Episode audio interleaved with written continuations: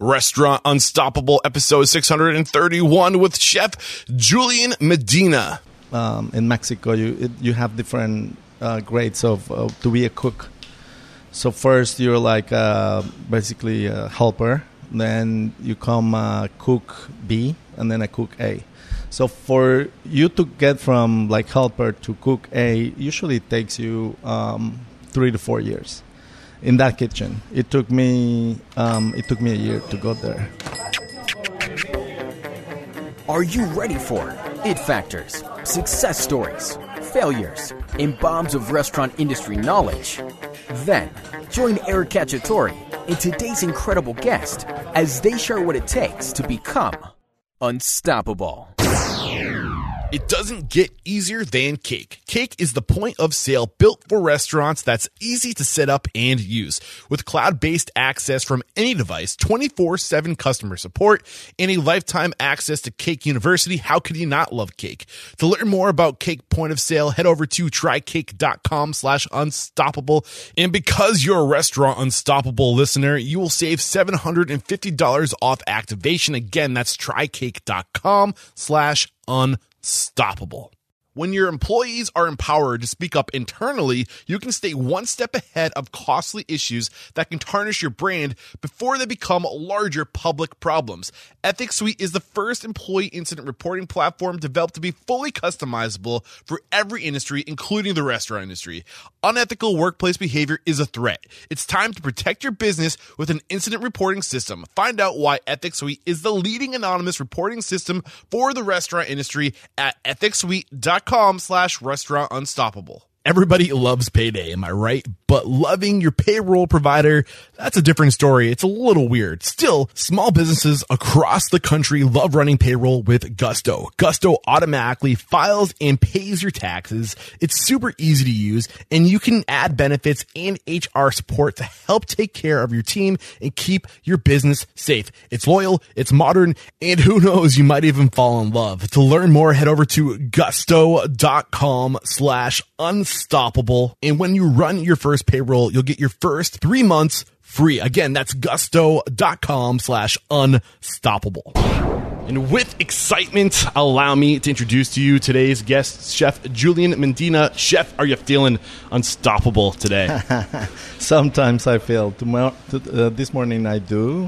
nice. I have a nice coffee, so yes. Beautiful. Today I'm ready to go. All right, let's rock and roll. So, raised in Mexico City, Julian Medina's inspiration was his father and grandfather's authentic home cooking. Training professionally in Mexico City, Julian was brought to New York City to be chef de cuisine at Maya, which earned two stars from the New York Times under Julian's leadership. Maintaining his position at Maya, Julian enrolled in the French Culinary Institute, graduating with recognition. Ever since, he's been opening restaurants and partnerships until 2017 when he opened La Chula, his first solo restaurant. Today, Chef Medina is the chef owner of, and you're going to have to help me out here. Just list them because I am going to destroy these names trying to say them. Go ahead.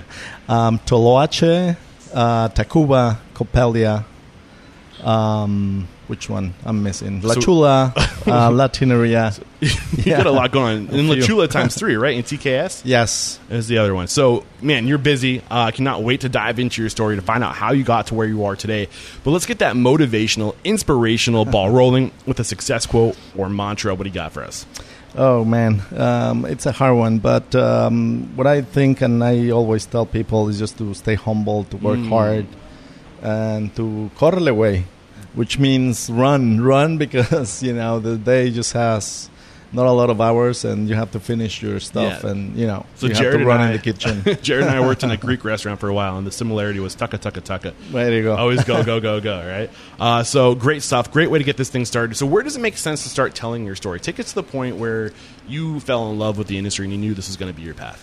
Oy, um, well, um, after prep school, um, you know, like a crazy kid, 17 years old, I told my parents I wanted to be a chef. They kind of uh, fell on the, the sofa, but um, I, I had a passion for cooking since then. Um, I grew up with uh, my grandfather and my father cooking, um, always watched them cook. Um, I thought that that would be the, the, the you know um, one of the careers that I was passionate for. Um, I had um a really great aunt that she was very well connected in Mexico, and she put me to practicing in a few different kitchens around Mexico City. So in my research, it looked like it, it it started in Mexico, Mexico City. Was that was there anything that's worth mentioning before making it to Mexico City, or is that where you got your start? That's where I, I got my start. Um, you know, practicing and uh, going from kitchen to kitchen, learning and see uh, basically, you know, the chefs looking at me if I had it or not. Actually, one of the chefs told me, "I don't think you're gonna make it, so just go to school." Oh, When did this happen along the somewhere." timeline? Was this somewhere in the, the middle of your career? At the or- beginning. Oh, Literally, really? it was at the beginning. Well, I was 17 years old, a kid. I never stepped, uh, you know, foot in a, uh, on a real kitchen. Yeah. And um, yeah, it was a bummer, but I was like, I'm gonna pretend I'm not gonna listen to you, and I'm just gonna keep going. Yeah, I think I think I wanted to pull back a layer on that just because I feel like a lot of times I, we hear all the time that people who become successful in this industry usually have one person that recognized something in them and said, "Hey, like you got what it takes. You're good at this," and that that positive reinforcement is what kept them on the track, and they they felt pride in what they were doing, but.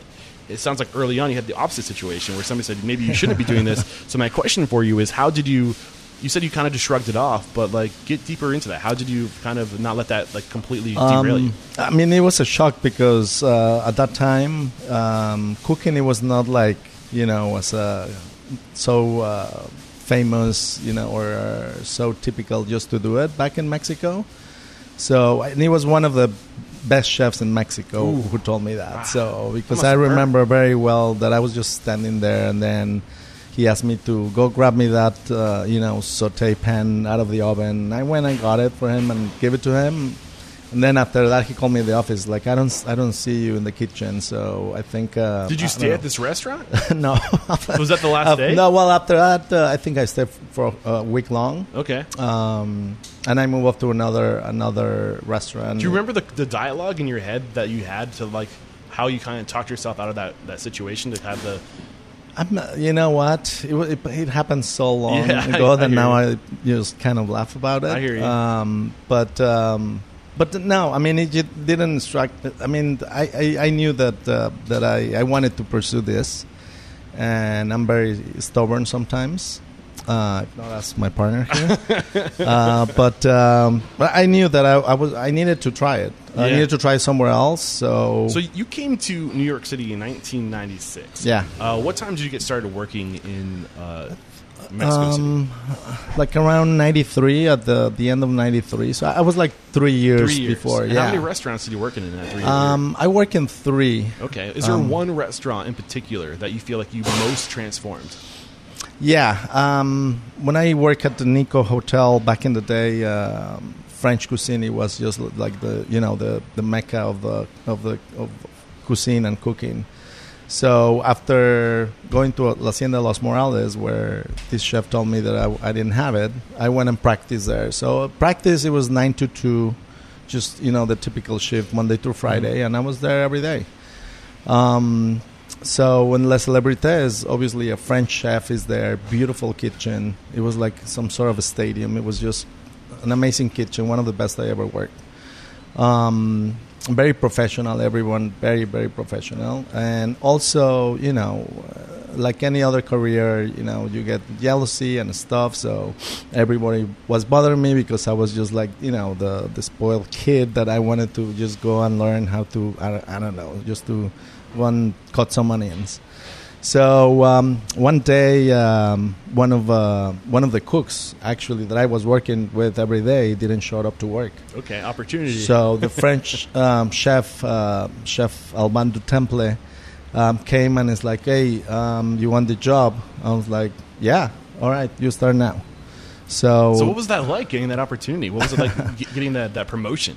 I mean, to you know, practicing is not even getting paid. Obviously, from that moment to like getting paid and having that responsibility, it was huge for me. I was super excited. Um, And where in this three year period are we at this point? at the beginning. Beginning, Um, okay. Before, obviously, I came. It was like uh, uh, maybe six months after I started, like even holding the knife. So take us through that evolution. Like, try to like, is there, or maybe is there the next restaurant you went to where you maybe took on uh, a more serious role? Were you ever a chef de cuisine or an executive chef at these restaurants? Well, um, that I mean, I was six months that just started. So Yeah, yeah, um, for you to get promoted until like almost a um you call it uh, um, in Mexico you it, you have different uh, grades of uh, to be a cook. So first you're like uh, basically a helper, then you come uh, cook B, and then a cook A. So for you to get from like helper to cook A, usually it takes you um, three to four years in that kitchen. It took me um, it took me a year to go there. So, So, what did you do that was different than other people? Obviously, there was probably a natural ability, a natural inclination, but did you do anything different than other folks to kind of make that happen in an expedited way? Yeah, um, I mean, I was there early, um, earlier than usual. You know, I was just uh, there later if they need me. If I need to double, I double. I was just, uh, you know, I try to do my best every Treat it like single day. it. It's yeah. something that comes up a lot on the show, and it sounds like you were probably doing that. So I, I know, like we said, it was 1996 where I believe it was Chef Richard uh, Sandoval. Did I say that correctly? yeah. Came to Mexico City on a trip, um, and he discovered you somehow, some way. Yeah. Where were you at this point? This is three years later, or two and a half years later from when you get your first line cook Right. role, and you kind of climb the ladder. Well, actually, um, it happened uh, a little different. Um, I was working at Les Celebrités at this French restaurant. Um, so a new cook came in and I was training him. Um, and I said, you know what, I think I'm ready just to leave Mexico and go somewhere else. You have any contacts? And he's like, yeah, I have one in New York and one in Spain. Where are you going to go first or try first? Uh, I said New York. So he, Why New York? Out of- I, I don't know. It was just the first. I mean, I've been here all over the states by then. Um, I mean, I was lucky to, that my parents brought me everywhere, but uh, I I was never been here in New York. Mhm. But um, I mean, what? It's better than New York to to start your career as a cook. Right. So that's what I said. Let's go to New York. I wanted to have something different. Okay. And how did you discover uh, this opportunity with Chef Richard? So this this guy um, give me a number of like I know the manager of uh, one of the restaurants. Why don't you call? I call, pick up the phone, literally call this guy. He's like, "Well, um, I cannot help you, but I can just pass you with the owner that he's here." Okay. And it was Richard Sandoval, and he picked up the phone and talked to me. And I said, "Oh, um, you know, I'm looking for an opportunity. I'm from Mexico. I work here. I do this, blah blah blah." And he's like, um, "Okay, well, yeah, thank you, but I don't need uh, anyone uh, anyone at this time." I was like, "Okay." So I told him where I work. I told him where I was. And the next um, the next day, uh, the sous chef, I don't know, he calls me, Julian, The sous- Julian. The the the sous chef The in sous New chef. York or in, no, no, no. Okay. The sous chef in in the restaurant in Mexico. Gotcha, gotcha. Julian, you have a phone call, and I go pick up the phone, and it's Richard Sandoval. Hey, I thought about it. I think I want you to you come must have here. done some research.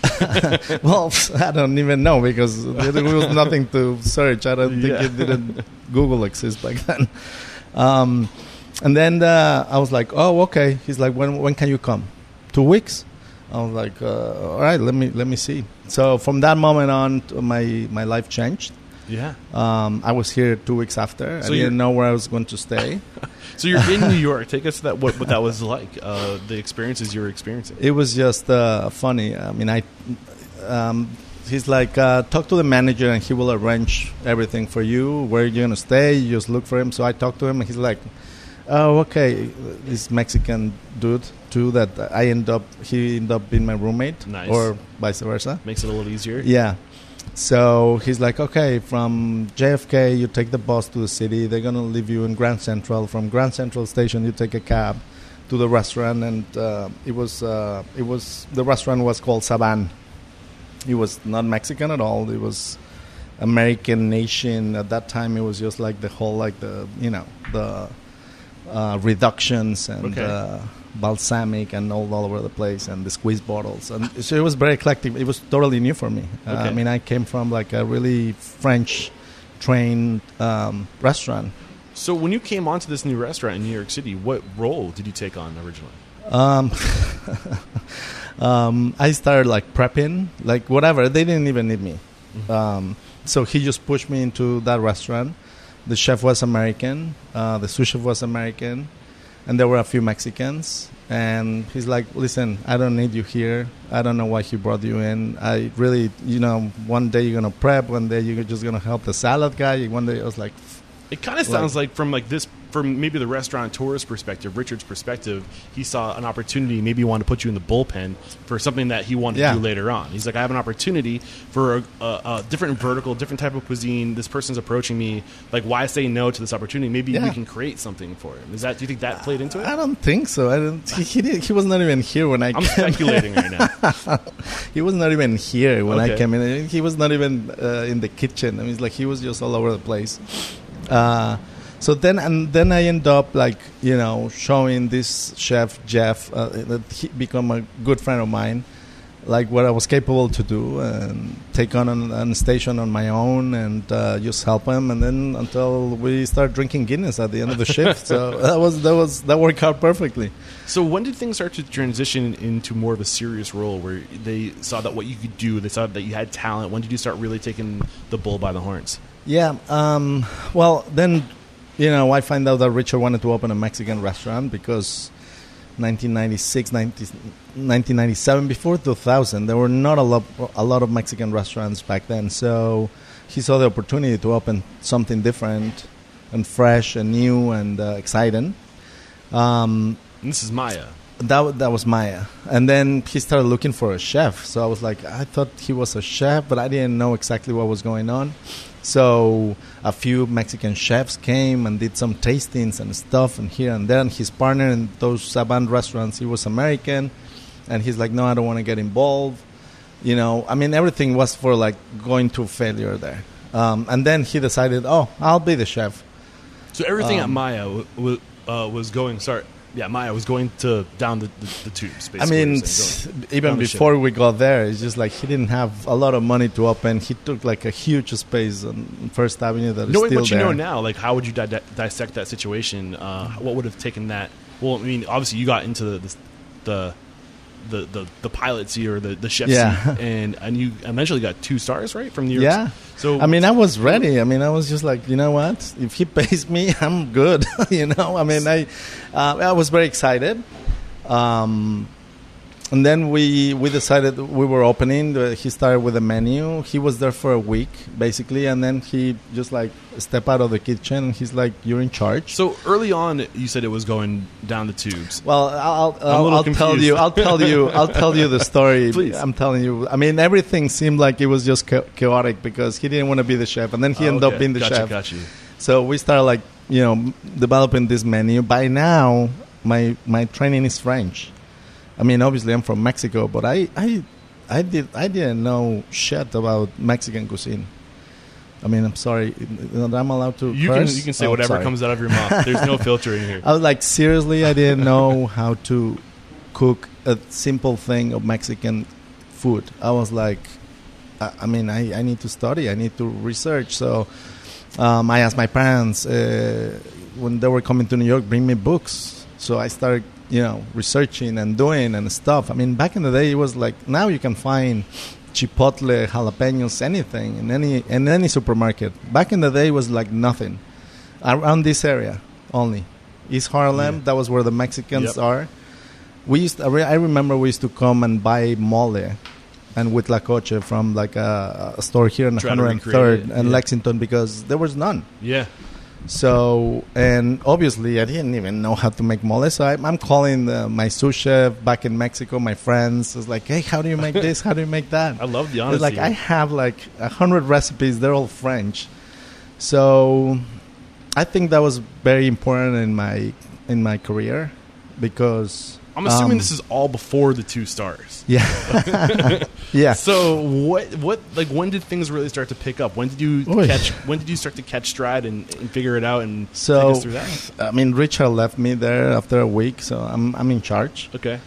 and and the restaurant was very slow, very very slow. He hired a PR company.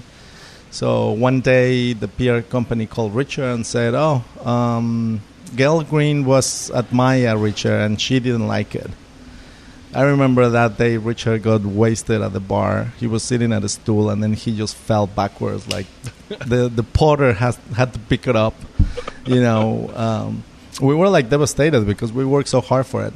And then two weeks later, uh, we got a call, and it's like, "Oh, the New York Times is reviewing you for this Wednesday." We're like, "Really? Fucked. we are completely screwed." Um, then for making a hundred covers, Wednesday come, we got two stars. We have a line out the door. We're making four or five hundred covers from that. So that was that was real. That was that was that was uh, the part that it was it started getting real. Yeah, I like to d- try to dissect stories a little bit. And I think that one thing that is just coming to my mind listening to your story is just the power of doing something different.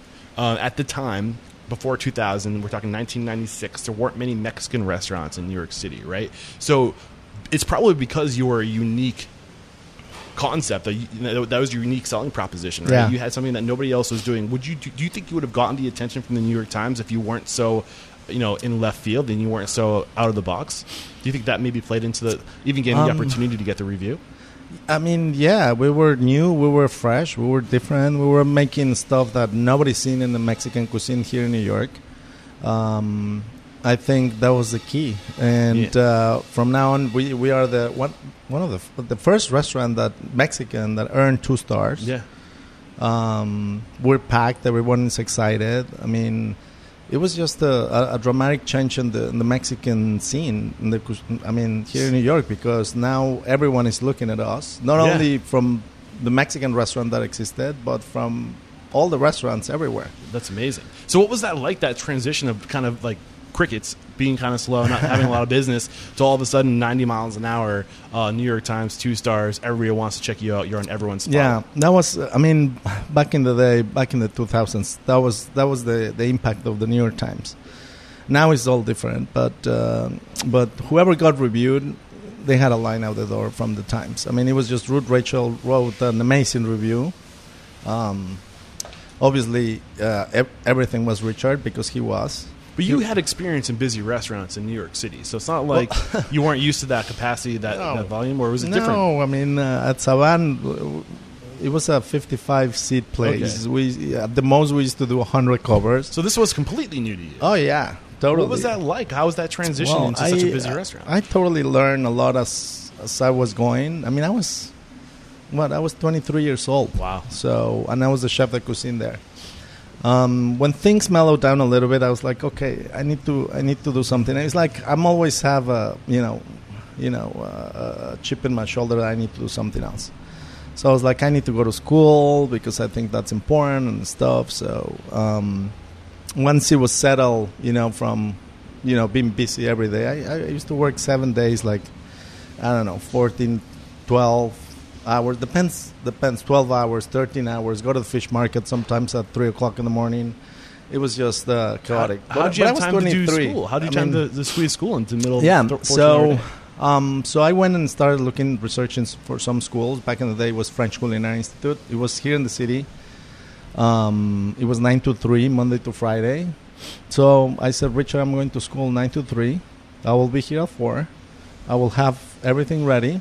And, and cook service and expedite at the same time for 500 people. So And how long were you in um, school? I was there for it was like eight months, Eight six- months? six to eight months. Yeah, Did you uh, approach burnout at any time during that eight months?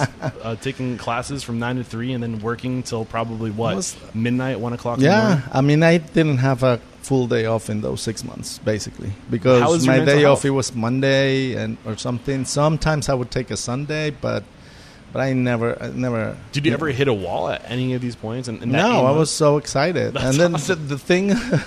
it's funny because the thing that when you go to school and then it's like all these, you know, young um, guys that and and girls that they wanted to become chefs, but also they were like the lawyer or the doctor that they didn't like their career and they wanted to be chefs too. So older people so it was it was just coming to the class. So, so you graduate the French Culinary Institute in 1999, right? Yes.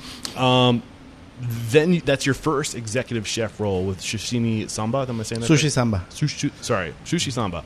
Uh, what was that like? That that transition into uh, the executive chef role. This is your first executive chef Um, position. Well, actually, um, Richard's brother, who was a general manager, he moved to Sushi Samba and he started there. And he's like, hey, you want to come and talk to the owner? And then I think we're looking for people, we're expanding. So I went there.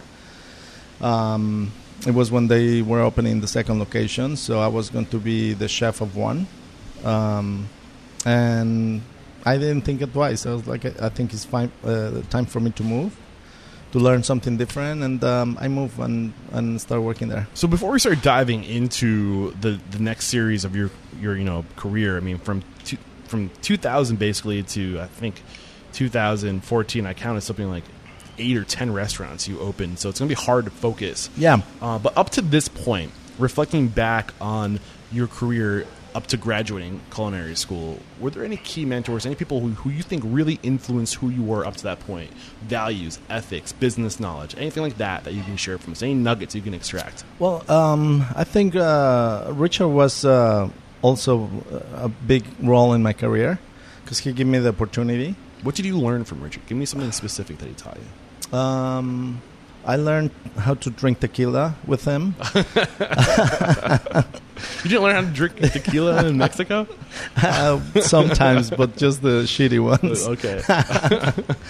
Um, no, he was just a businessman all the time. So I think um, I said I want I, you know I learned a lot of, from him about What? business. Because after after you know after being here in New York and then he started expanding, he wanted to open in San Francisco and here and there. So he always had like a vision and he always like went for things.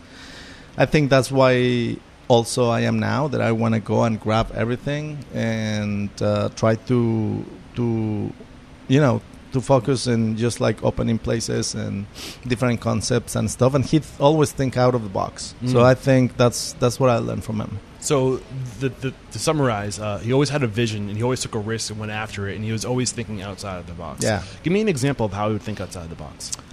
um i don't know. It was it, it's it's hard to explain. Um he will just like come up with like he will just like literally like i do sometimes i jump into the kitchen and he start making a dish from like oh we don't have special? Okay. And then he will just like come up with things. Or go to the walk-in and just start grabbing it things happen, and and um, you know things like that you know? He very charismatic. I learned that from him too. Just like talk to everyone try to talk to everyone um, so i don't know he was just like always um, in his own world but he always thinking you know uh, for the business Awesome. We're going to take our quick break to thank a sponsor, and we'll be right back. Cake makes it easy. Thousands of restaurant operators are using Cake POS and loving it. With its easy, simple to use, and intuitive interface, how could you not? Cake users are achieving peak satisfaction with 24 7 customer support, not to mention lifetime access to Cake University. No wonder customer satisfaction scores are so high. Everything about Cake is simple, including its POS integration with Cake Guest Manager and Google Reservations, which basically allows your guests to book reservations or get on wait lists straight from Google Search or Google Maps. That's pretty rad. This simple integration alone has increased guest count by as much as 25%. To learn more about how Cake makes it easy, head over to trycake.com slash unstoppable. And because you are Restaurant Unstoppable listeners, you can save $750 off activation for Cake point of sale. But you have to use my links. Again, that's trycake.com slash unstoppable. All right, so we're back, and I don't know how, there's no way we're going to touch every one of these openings, every one of these experiences. So, yeah why don't you get like zoom up to 30,000 feet from me, get an aerial view looking back at your life. Which one of these experiences do you think was most transformative for you? Uh, maybe somebody who you uh, encountered at one of these openings that really had an impact on who you are today. Can you take us to that point, the first time this really happened for you? Um, now that uh, you asked uh, asked that question, it's just like it's it's.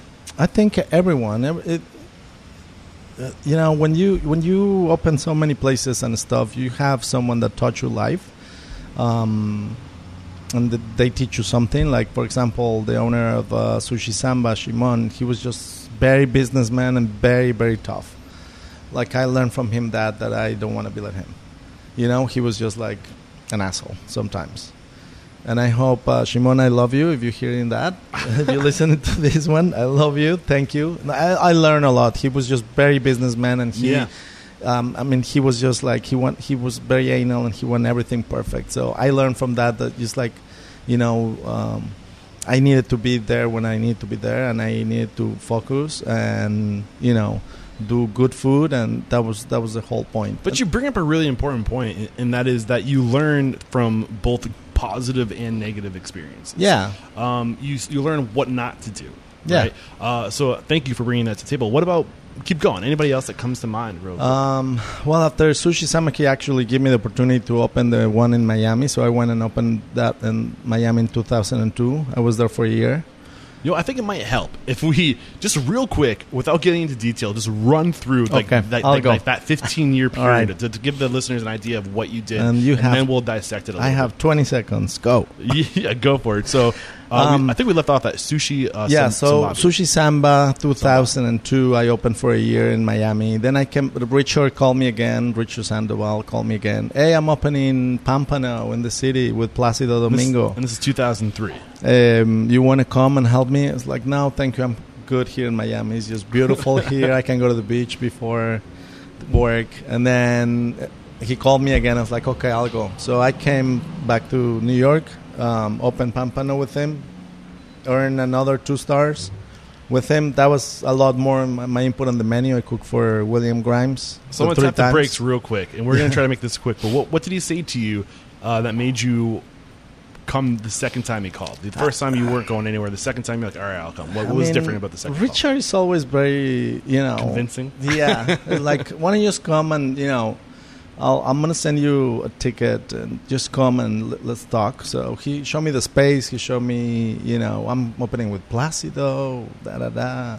So that lasted about a year that you were there. Um, yeah. Also, you know, being in Miami for a year it was just it was great, but uh, I didn't see myself there. Also, so I mean, New York is it's it's what's up, Yeah. and I that's why I wanted to come back. So that's why I came back. So also Zo- to Zocalo, 2004. Yeah, then after that, I was like, uh, Richard started opening in Vegas. Here, no, you're my uh, corporate chef. I was like, okay, well, where's the money? The, the only thing that Richard was, it was, it, and he's still probably very cheap. But um, Which is probably one of those variables that plays Yeah. in very significantly when being a so yeah, I mean, if you want me really to start traveling all over the place, you have to pay me. So he Yeah. didn't want to pay me. I moved to Zocalo. I mean, I've been that serious, and um, I moved to Zocalo. Um, also, um, when I got there, it was just like seriously uh, a shithole, and I was just like, "Why am I doing here?" Um, I Did you turn know. it around? You weren't. You were there for three years. Did you turn it around? I turned around. I mean, uh, over double the business like in three months. How did you turn it around? Take us. Okay, maybe we can hover here for a little bit. What did you Yeah. do to take it from a shithole to something that turned around that was doing well? How did you Um, well, I started bringing my own people, changed completely almost the whole menu, uh, go to PR, um, get some press, get some buzz. That you know that place has been open for ten years already, and you know it's just it was it needed a change. So people started loving it. People started coming back, and that's how I turned it around in such a short period of time. Um, it, good food, good um, environment. I mean, yeah. So, 2008 or sorry, 2007, uh, Toloche. Did I say that correctly? Yes, Toloache. Yeah. Toloche. Uh, 2007. Why? Why make the move? What was going on? Um, so one of my partners starts. Um, I don't know. I, I met him through uh, some waiter from Zocalo. Oh, you should meet this guy. La la la. So he came over. Hey, I wanted to show you space. Uh, I wanted to open a Mexican place. So he showed me what uh, Toloache on 50th is. It was a shitty Italian restaurant that they had.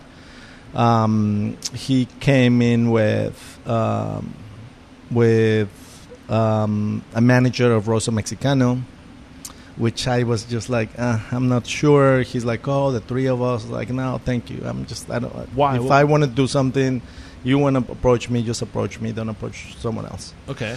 And I, I mean, I by now I open so many restaurants. It was if I wanted to open a restaurant as, uh, with with the partner, uh, I just, I mean, you know, I didn't want to have like ten partners and stuff. So um, I knew exactly what I wanted, and then I said thank you, but no.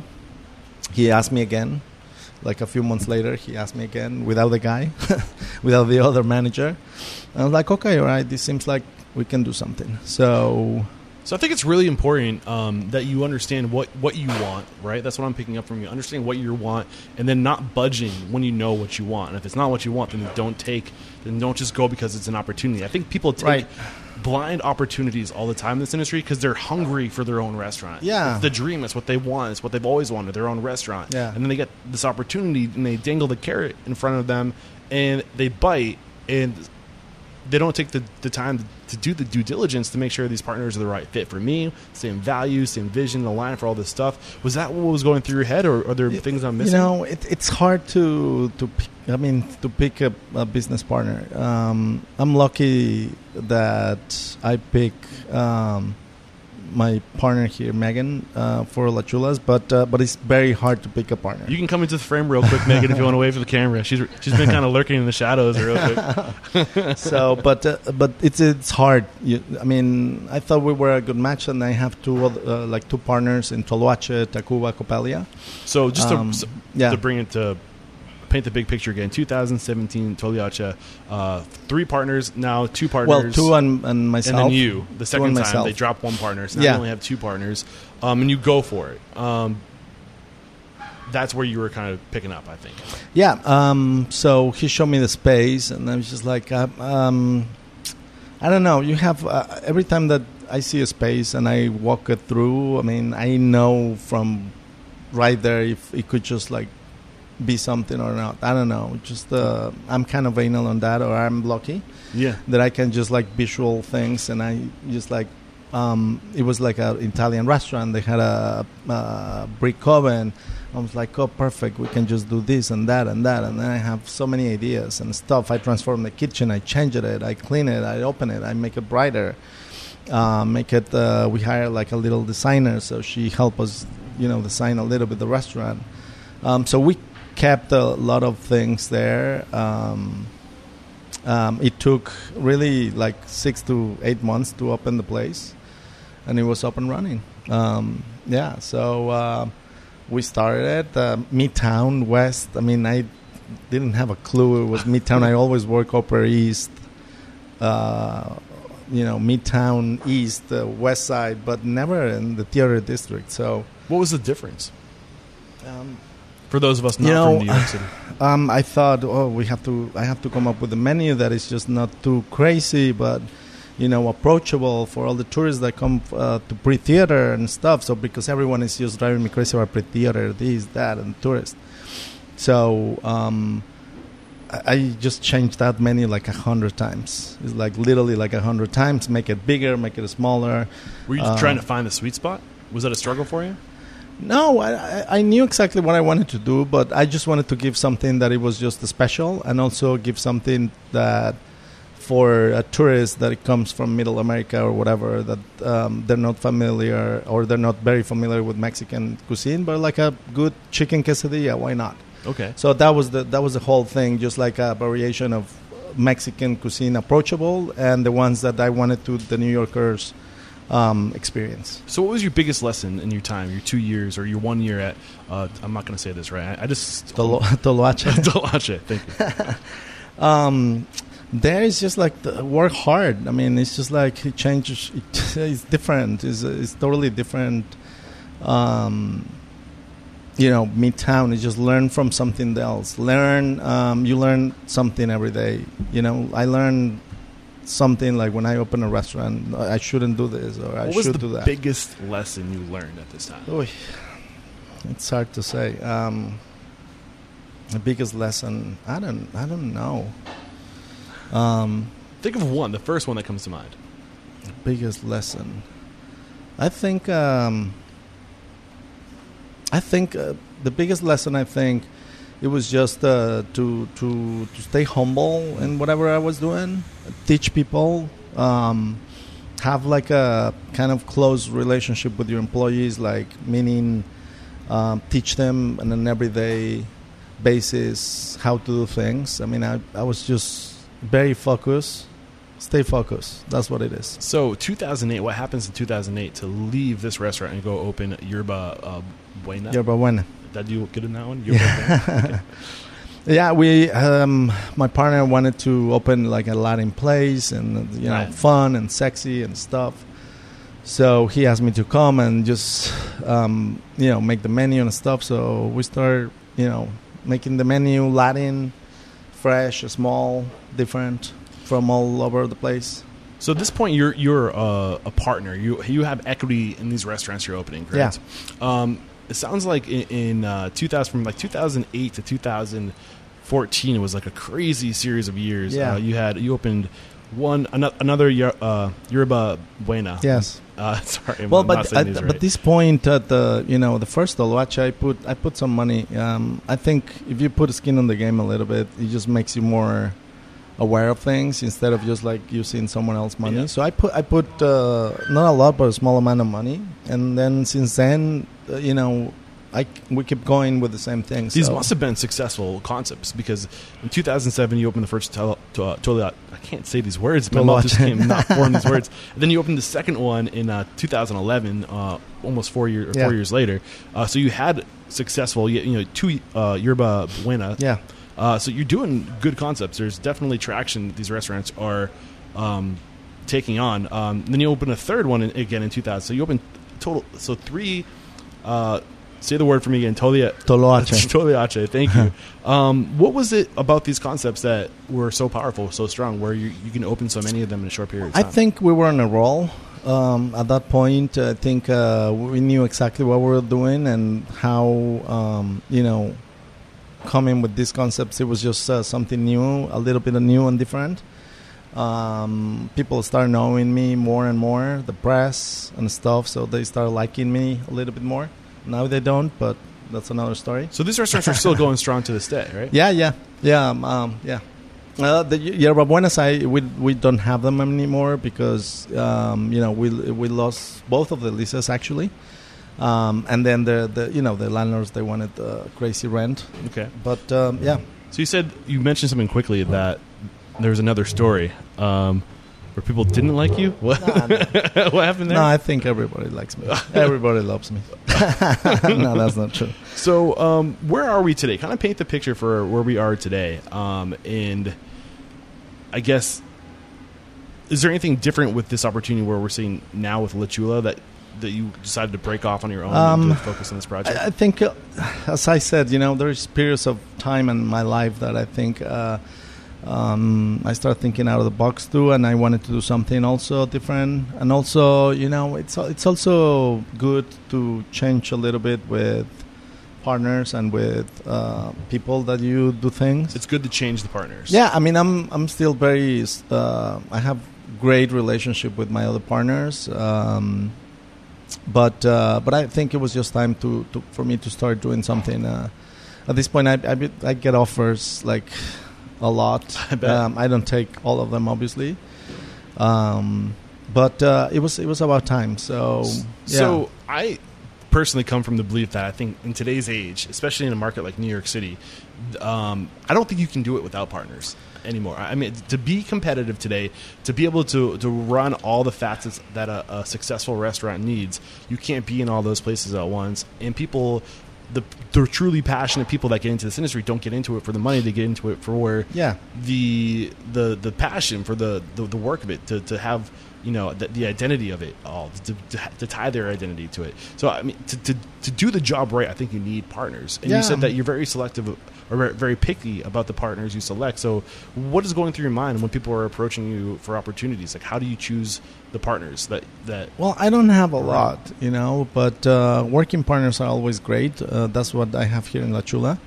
Um, Megan is amazing. Uh, she's been helping me a lot. Um, she's she came she came from totally different uh, scene. She used to work in you know fashion and magazines and stuff. So um, uh, I like uh, I like her because she also thinks out of the box like I do, and she comes with great ideas all the time, and I think we complement very well together. So um, although sometimes she wants to kill me, but uh, Um, but uh, but you know, I, I think it works. So, what Um, is it about? What are the elements of your partnership that work well? Maybe we can get uh, Megan on the mic too to kind of chime in and to talk about how you two complement each other. Obviously, maybe it's not completely obvious. I'm sure you you add other uh, variables to the team, other variables to the mix aside from the, your experience in the kitchen.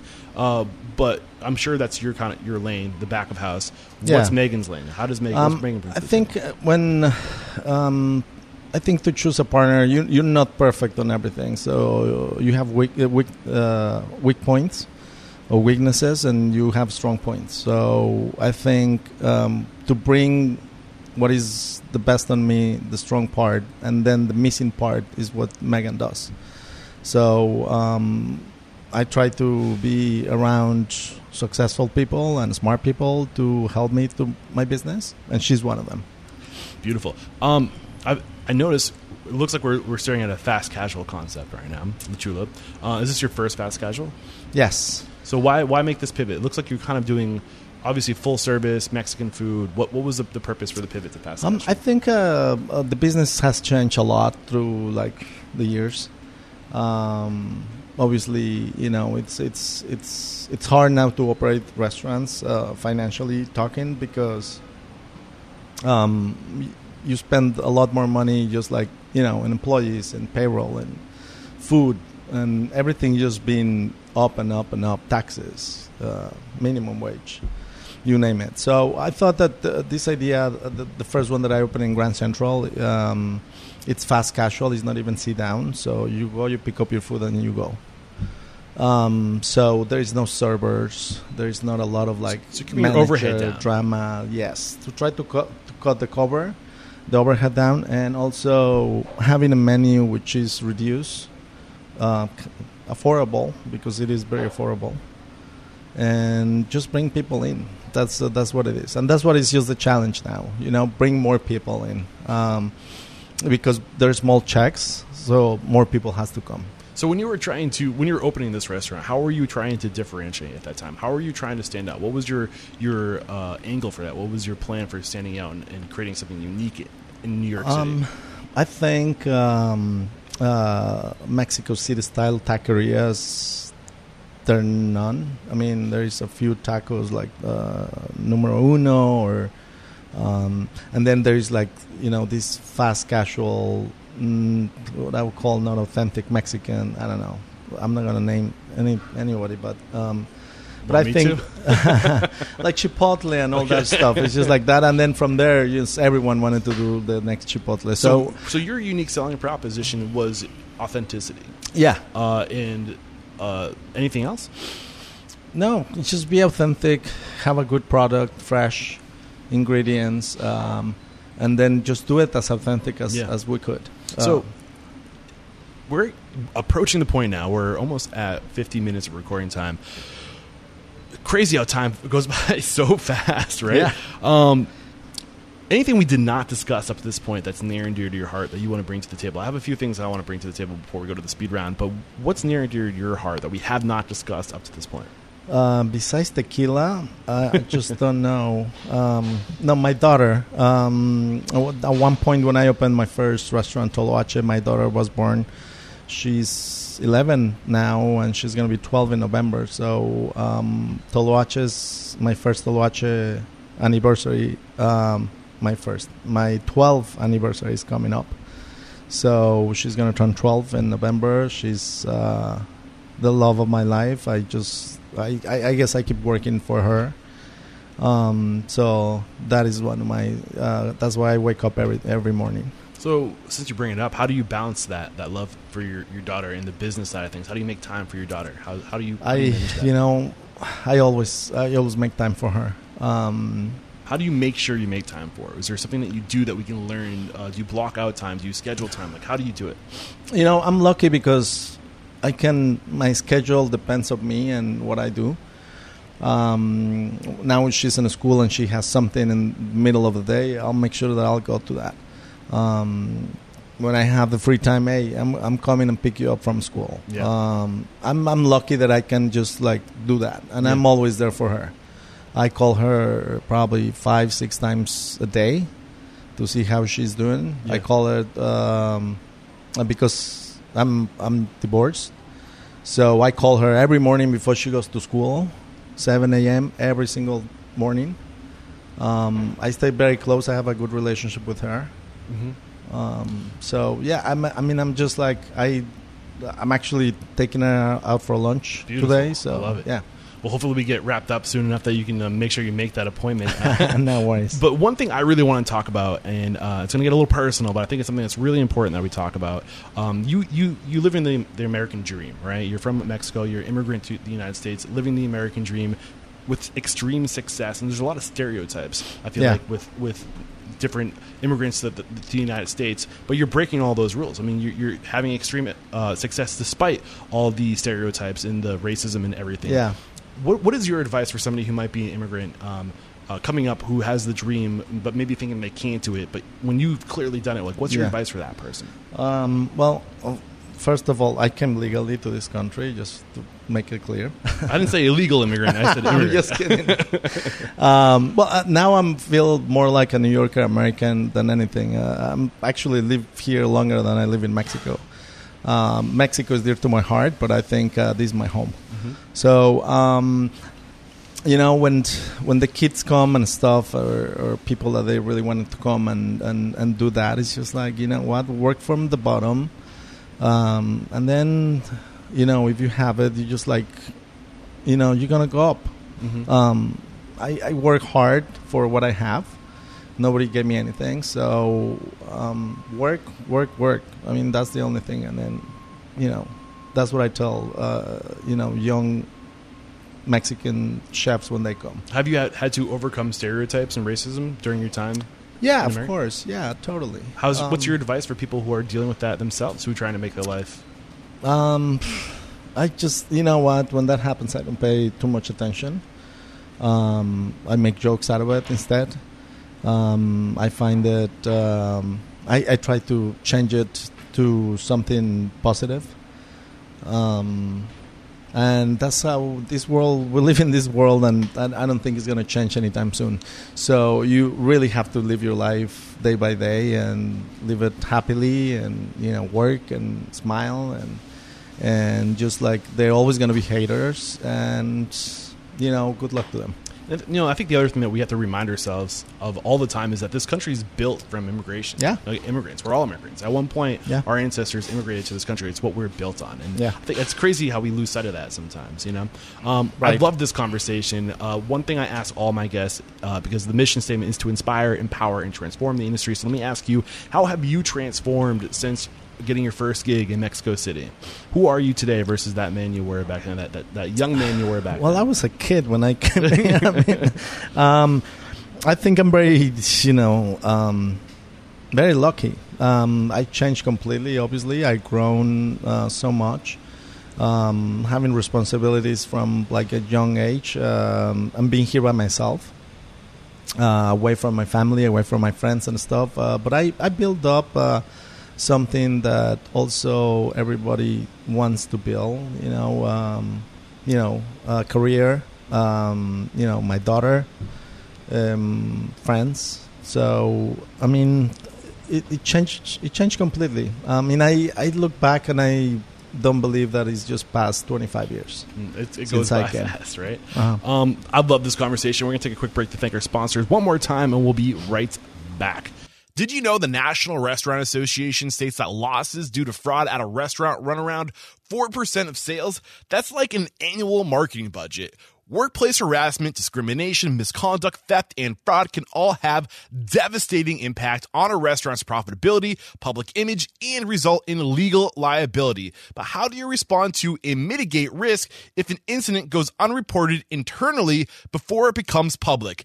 Ethics Suite provides a line of communication between you and your staff, allowing you to stay informed and respond to incidents rapidly and privately. With Ethics Suite, your employees can easily report suspicious activity or potentially unethical behavior from any device anywhere, and employees can also submit reports completely anonymously if they so choose. Safeguarding your business starts by listening to your employees. It's that simple. Find out why Ethics Suite is the leading anonymous reporting system for any restaurant in the industry. Head over to ethicssuite.com slash restaurant unstoppable.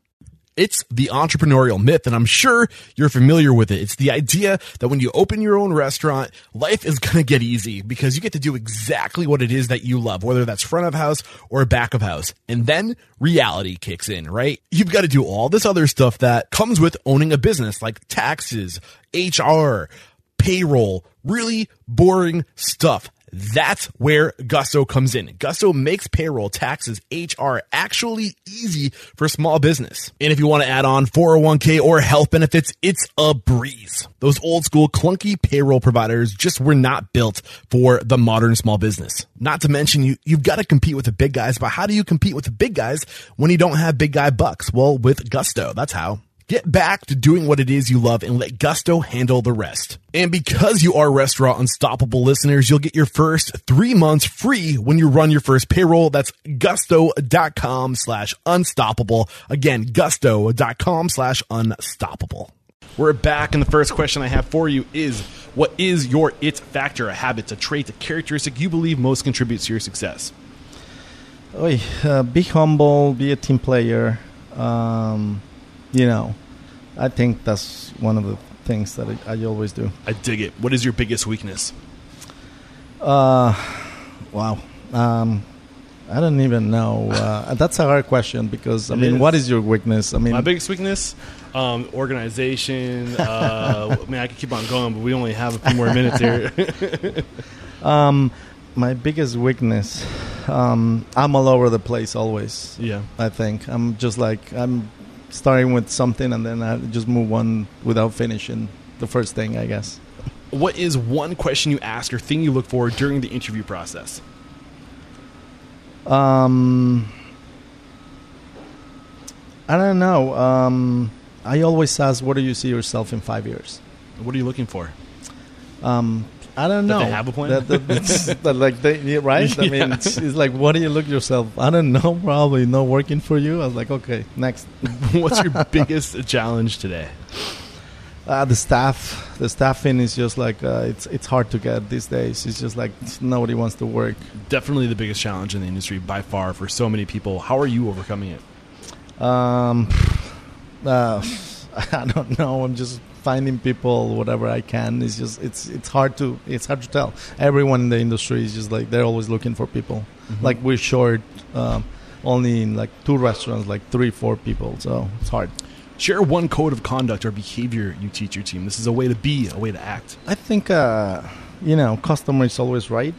Um, you know, um, I'm so anal. The bathrooms are, have to be clean. Otherwise, you know, I don't know what's in the kitchen. Attention to detail. Right. What is one uncommon standard of service you teach your team? This is something that's common Um, within, uh, or common within your restaurant, but not common within the, the rest of the industry. Um, you know, I'm I'm just like weird, and um, I always ask um, the waiters and stuff. Uh, you know, wear always black socks. I I just don't know. Mm, I don't know. That's that's a weird one. So, I So- mean, always you have to be very presentable. But if you're wearing like some color, you know, different, it's like, what are you doing? Just- Well, there's just like little subtleties, like the little things that we don't think about. And again, I think it it goes back to that attention to detail. Yeah. And that is a service thing. Uh, Yeah. The little things that might just trigger somebody's attention or pull their attention away from Yeah. the food that, that one I person mean, wearing white socks. You've never seen the socks, but I, I'm, what I, love do. it. That's awesome. Uh, what is one book that's a must read to make us a better person or restaurant owner? Um, setting the table by Danny Meyer. Yes, the, the golden standard. What is your biggest lesson from that book? Um, you know, attention to details and service oriented. I think that he's just like a master on that. And uh, that book is on Audible. Head over to audibletrial.com slash unstoppable. Get that book for free if you're not already an Audible member. And if you're not listening to audiobooks, you gotta. It's a it's a game changer for people in this industry, I believe. Do you listen to audiobooks? No. Oh man, we gotta get you. I have get you time, signed I up. I'll, I'll share the link with you. What is one thing you feel restaurateurs don't do well enough or often enough? I think uh, the training, staff appreci- appreciation, I think is always very important. You know, I like last night we were at the Yankee Stadium. I took some of my employees. I always take them, trying to take them out. You know, just to break Showing that. appreciation. Yeah, yeah. I love it.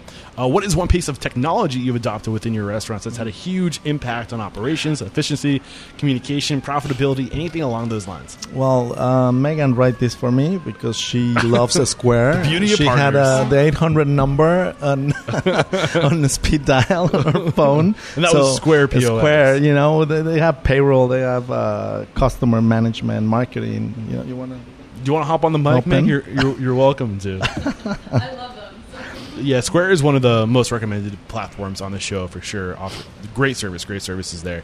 And uh, this is the last question. It's a doozy. Are you ready for it? Yes. If you got the news, you'd be leaving this world tomorrow. All the memories of you, your work, your restaurants, your memories would be lost with your departure, uh, except for three pieces of wisdom you could leave behind for the good of humanity and for your legacy. What would those three pieces of wisdom be? it's a deep question. Where do you come from these questions, I man? don't know. I'm a weird person. I don't know. They just come out. I love it. Um, I, I- you know, live live your day like like it would be the last one. one. That's be one. humble. That's two. Um, love, love, love. And that's three, four, five. Love it. This has been a great conversation. Thank you so much, Jeff. We wrap up every chat by calling somebody out. That's actually how I found you. Lauren uh, Lynch Yes. called you out. Uh, she, she connected us. Thank you, Lauren. How who do you respect and admire and believe would make a great guest in the show? Um, I think uh, Daniel Boulud does it very, very well. Setting the and bar high. I always go to his restaurants, and uh, you know, the service, the food, uh, the detail of attention is just what he sets apart. And I, I just like I love him. Well, you've heard it, Daniel Boulud's clear your schedule. I'm coming after you. I'd love to get you on the show. And uh, let the folks at home know how can we connect with you uh, if we want to maybe come join your team, learn from you, or maybe we have some questions. What's the best way to connect? Um, you can go to, to our website, website? lachulanyc.com, and just uh, send us an email.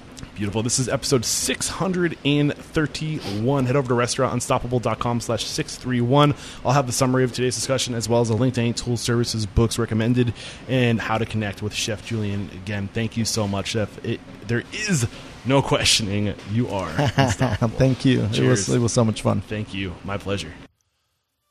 Unstoppables, do not click ahead to the next episode. I have a special message for you. I'm going to be at the TRA Marketplace, the second largest trade show in the nation, hosted annually in Texas. This year in Houston, July 14th and the 15th. I can get you in for free if you are a restaurant owner, operator, if you work in the industry. I can get you in for free. Head over to the show notes, find the link for the TRA Marketplace. Register and enter promotional code Unstoppable19. Again, that's Unstoppable19. You can get into this trade show for free. Again, second largest trade show in the nation. You can hang out with me at the Restaurant Unstoppable Media stage, experience live interviews, uh, maybe even attend a few uh, seminars or uh, keynote speakers with me, and or just go out on your own. I mean, this is a great trade show. You will not regret going. And again, I can get you in for free. It pays to be a Restaurant Unstoppable listener. Thank you, and see you there.